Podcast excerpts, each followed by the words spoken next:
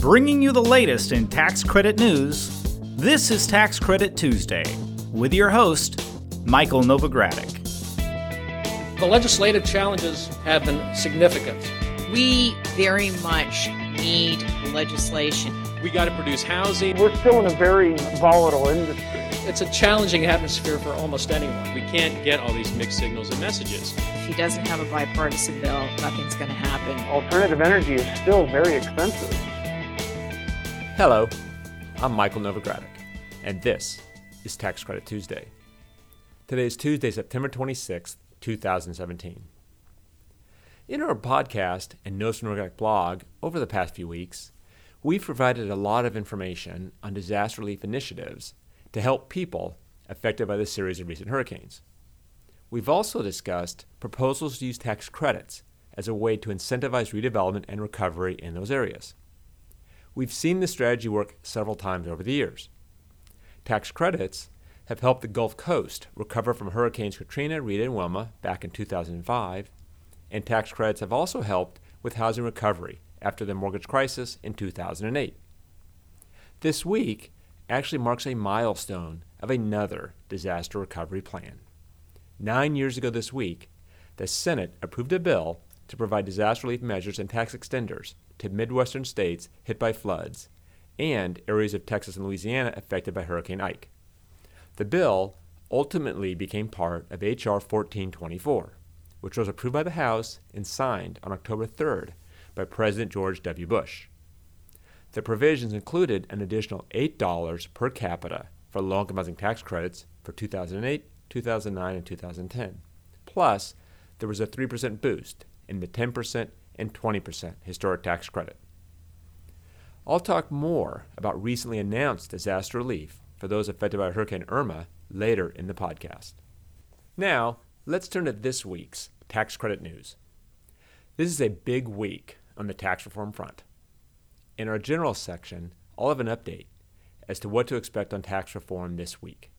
This is likely the biggest week for tax reform since Chairman Dave Camp of the Ways and Means Committee released his discussion draft over three and a half years ago. Yes, it's been that long, three and a half years ago. Now, I also have updates on a Senate Finance Committee hearing and a Ways and Means Committee tax reform retreat. And then I'll have information to highlight regarding the latest disaster relief announcements from both the IRS and HUD. In our affordable housing section, I'll discuss HUD Secretary Ben Carson's recent op ed on policy reforms that he plans to make. Then, I'll highlight a few proposed regulations for California's low income housing tax credit program. And in new markets tax credit news, I'll briefly discuss how you can submit comments on the CDFI Funds reporting system known as SIS. And I'll close with a troubling state historic tax credit development in Wisconsin and why developers there have about 10 months to prepare for a significant program change. If you're ready, let's get started. In general news, the Big Six of tax reform plan to release their tax reform principles this week. The process continues tomorrow when the House GOP has a caucus meeting. It starts tomorrow at 9 o'clock a.m. Eastern Time. And then later in the day, President Trump is giving a speech about tax reform. We expect that speech to be the beginning of the public unveiling of the details. As such, we expect to have a full podcast for you next week with tax reform details. We'll discuss the implications what we learn over the next few days. However, in the interim, please follow me on Twitter and periodically check our blog site because we'll be posting details as we learn them. Now, officially, details of the coming plan have not been released. But we are hearing lots of chatter from lots of sources, sources both public and private, sources on the record and off the record. For instance, Politico reports that the White House is backing away from its target of lowering the corporate tax rate to 15%. Instead, political sources say the plan will likely have a 20% corporate rate. Now, we're also hearing that asset expensing would be allowed for the first five years and then sunset. Further, we're hearing that a plan could include a dividends paid deduction for a portion of dividends paid, and there could be some limitation on the deductibility of business interest expense. Now we're hearing lots of speculation and assertions as to what else might be included. That said, don't be surprised if this week's tax reform plan is thin on specifics. They, might, they aren't even really calling it a plan, they're calling it more principles. Now, the recent history regarding tax reform announcements has been less than overwhelming as to specifics. And bear in mind, whatever we hear regarding these details, that Senate Finance Committee Chairman Orrin Hatch, a member of the Big Six himself, did say that the principles to be released will be guideposts for his committee. I guess I should probably emphasize that by saying mere guideposts for his committee. And House Ways and Means Committee Chairman Kevin Brady said that the new document likely will not include many details. As I mentioned, in either case, I'll share whatever information is released in next week's podcast and on Twitter and our blog before then. Continuing on with the topic of tax reform, the Senate Finance Committee last week held a hearing on business tax reform. Most of the discussion centered on how corporate income versus pass through income should be taxed. The emphasis really is one of corporate taxation of business income versus individual taxation of business income with pass throughs being the vehicle that passes business income through to individuals and corporations. In his opening statement, Senate Finance Committee Chairman Orrin Hatch advocated for a corporate integration system that removes the double taxation of corporate earnings via a dividends paid deduction. Supporters of corporate integration say it's a way to reduce the effective corporate tax rate and create parity between the effective tax rate on corporate income and partnership income that's allocated to individuals. Now, a simple example is that business income is taxed at a top rate to individuals at 39.6%. Now, of course, that's before considering phase outs of deductions and other taxes.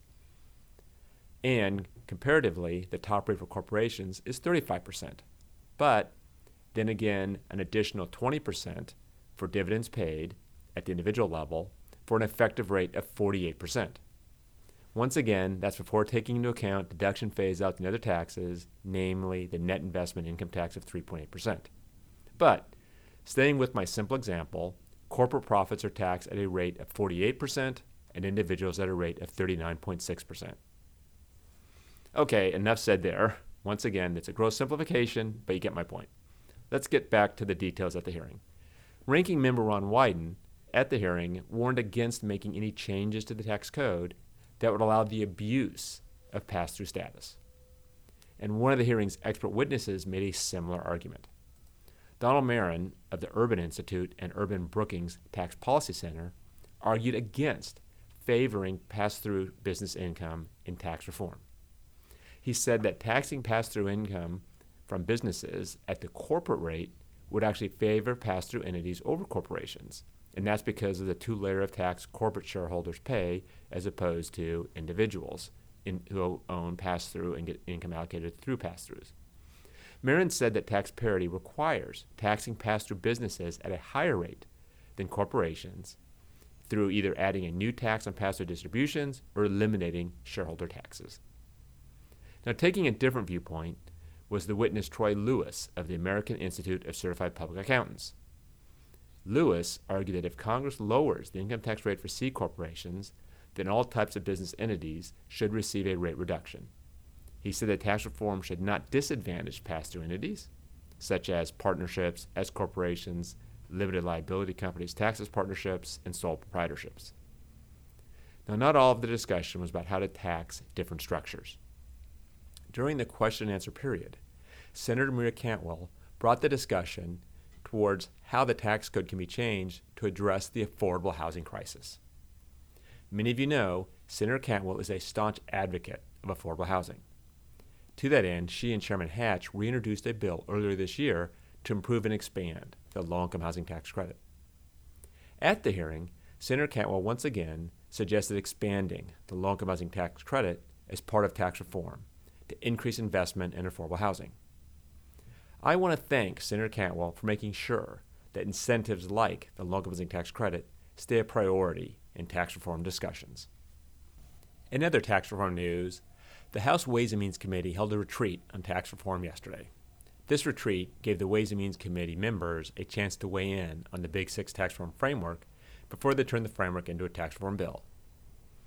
And, as we said before, Republican leaders are hoping to move a bill through the House and the Senate and get it to the President to sign before the end of this year. Stay tuned, it could be a wild ride over the next few months. Let's turn now to disaster relief news. HUD and the IRS last week announced assistance for those affected by Hurricane Irma. Affected taxpayers in Georgia will have until January 31, 2018 to file certain individual and business tax returns and to make certain business tax payments. The assistance is similar to that offered to those affected by Irma in Florida, parts of Puerto Rico, and the Virgin Islands, as well as to those affected by Harvey in Texas. HUD similarly announced it would provide the following to those affected by Hurricane Irma in Georgia and the U.S. Virgin Islands immediate foreclosure relief, mortgage insurance, reallocation of existing federal resources towards disaster relief, and Section 108 loan guarantee assistance. Now, we've posted details on what low income housing tax credit property owners and managers need to know about disaster relief on our Notes from Novogradac blog. I should also mention that House Ways and Means Committee Chairman Kevin Brady yesterday introduced legislation that would provide temporary relief for taxpayers affected by Hurricanes Harvey, Irma, and Maria. Now, there were no disaster tax credit provisions included in the bill, but the Senate is actively considering doing so. The Advisory Council on Historic Preservation, or ACHP, is also at work trying to provide disaster relief. ACHP announced last week that it's working with several partners to coordinate disaster recovery efforts for historic properties affected by Harvey and Irma. The Advisory Council also said it's working to encourage congressional action on supplemental funding and tax credits for storm damaged properties. I'll keep you updated on these efforts in future podcasts. In affordable housing news, I want to share with you a few points from HUD Secretary Ben Carson's op ed in the periodical The Hill last week. Secretary Carson said that his team has outlined a plan to improve HUD by what he calls the three R's reimagine the way HUD works, restore the American dream, and rethink American communities. Reimagine, restore, and rethink. He said the plan would help combine redundant grant programs and streamline how HUD helps its beneficiaries. Carson, though, made no mention as to which grant programs would be affected. He also said his team is taking a hard look at how HUD provides rental assistance. Carson said rental assistance needs to be sustainable, reliable, and provide incentives for work and stable family formation. He said the aim of every anti poverty program should be to help beneficiaries become self sufficient. Carson said, and I quote, This doesn't mean taking assistance away from those who need HUD. It means doing our job so well that fewer and fewer people require our assistance. Close quote. Carson did advocate for expanding community investment through public and private partnerships. It's worth noting he has expressed support for the low income housing tax credit in the past. We'll keep you updated on Carson's plans for new policies and reforms that he said will be rolled out in the coming months and years. In other affordable housing news, I have an update out of California. The California Tax Credit Allocation Committee, or TCAC, will hold public hearings next month to discuss its proposed amendments to its low income housing tax credit regulations. Four hearings are scheduled between October 10th and the 17th. Now, because the recommended amendments are rather extensive, I'd like to briefly mention a few of the more noteworthy provisions. For example, one of the proposed changes creates a bonus to the total tiebreaker score for new construction of large multifamily developments located in areas that are designated as highest resource or high resource. In order to determine area's resource level, the proposed changes reference a newly created series of maps that are distinct from the UC Davis Regional Opportunity Index cited in last year's proposals. Another opportunity based proposal is the establishment of a 30% housing type goal for large family new construction developments located in very low resource areas. TCAC has indicated that between 2003 and 2015, 35% of total 9% federal and state tax credits were awarded to large family new construction developments in the lowest resource areas. The 30% housing type goal would result in a decrease from this recent historical average. In addition, TCAC proposed to alter the existing threshold basis limit increase for developments in high opportunity areas. The final amendment that I wanted to discuss increases the maximum 9% federal tax credit award for developments with more than 100 low income units. Under this amendment, these awards will increase from $2.5 to $3 million. TCAC indicated the policy objective behind this proposed change is to encourage larger developments to achieve cost savings through economies of scale. The maximum award rule is one of the major barriers to larger developments as they often require larger subsidy. Those interested in providing comments may do so at the public hearings, or you can submit written comments to TCAC by 5 p.m. on October 30th. Proposed amendments will be considered by TCAC at a meeting to be held once the hearings have concluded. Now, the target date for regulation change adoption is December 13th. Now, if you want to learn more about the proposed amendments and how they can affect your developments and investments, please contact my partner Kevin Wilson in our Walnut Creek, California office. In new markets tax credit news, the CDFI fund has invited comments on the new version of the CIS data collection and reporting system. Now, CIS stands for Community Investment Impact System. CDFIs and CDEs use this system to submit required institution level and transaction level reports to the CDFI fund. The deadline for comments is October 23rd. In historic tax credit news, I have a troubling update to report from Wisconsin.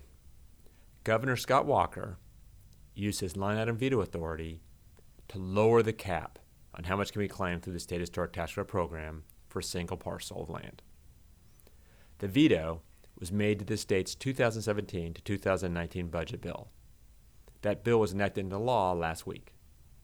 The parcel cap was lowered from $5 million to $500,000. $5 million to 500,000. There was previously no project cap in place. In his veto message, Governor Walker said the $500,000 cap leaves unchanged the incentives for many of the projects in smaller communities across Wisconsin while reducing the state's fiscal exposure on larger projects.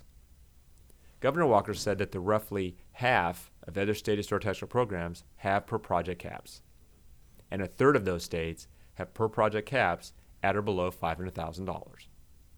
Now, this cap becomes effective July 1st, 2018. So, for those of you who work with the Wisconsin State Historic Tax Credit, please plan accordingly. Now, if you'd like assistance with your historic rehabilitation developments or investments in Wisconsin, and to consider the effect of this limit on your development, please contact my partner, Tom Boccia, in our Cleveland, Ohio office. Well, that brings me to the end of this week's report. I do hope that you'll tune in next week when I will hopefully have more details as to what the Big Six plan for tax reform and what we can expect in the House and the Senate in the coming few months on that front. In the meantime, I'm looking forward to seeing many of you this week in Denver at our Novogradac 2017 Historic Tax Credit Conference. We have over 350 folks in attendance, and I'll be moderating the Washington Wire panel with Merrill Hoopengardner of the National Trust and Patrick Robertson of FTI Consulting. We're going to talk about what's ahead for the historic tax credit in light of tax reform, or at least possibility of tax reform. If you haven't registered yet, you can still do so. Go to www.novoco.com slash events. That's it for now. I'm Michael Novogradac. Thanks for listening. This weekly podcast has been brought to you by Novogradac and Company LLP. Archived discussions are available online at www.novoco.com forward slash podcast or by subscribing to the Tax Credit Tuesday podcast in iTunes. Novogradac and Company LLP is a national certified public accounting and consulting firm with offices nationwide. Learn more about our professional services at www.novoco.com.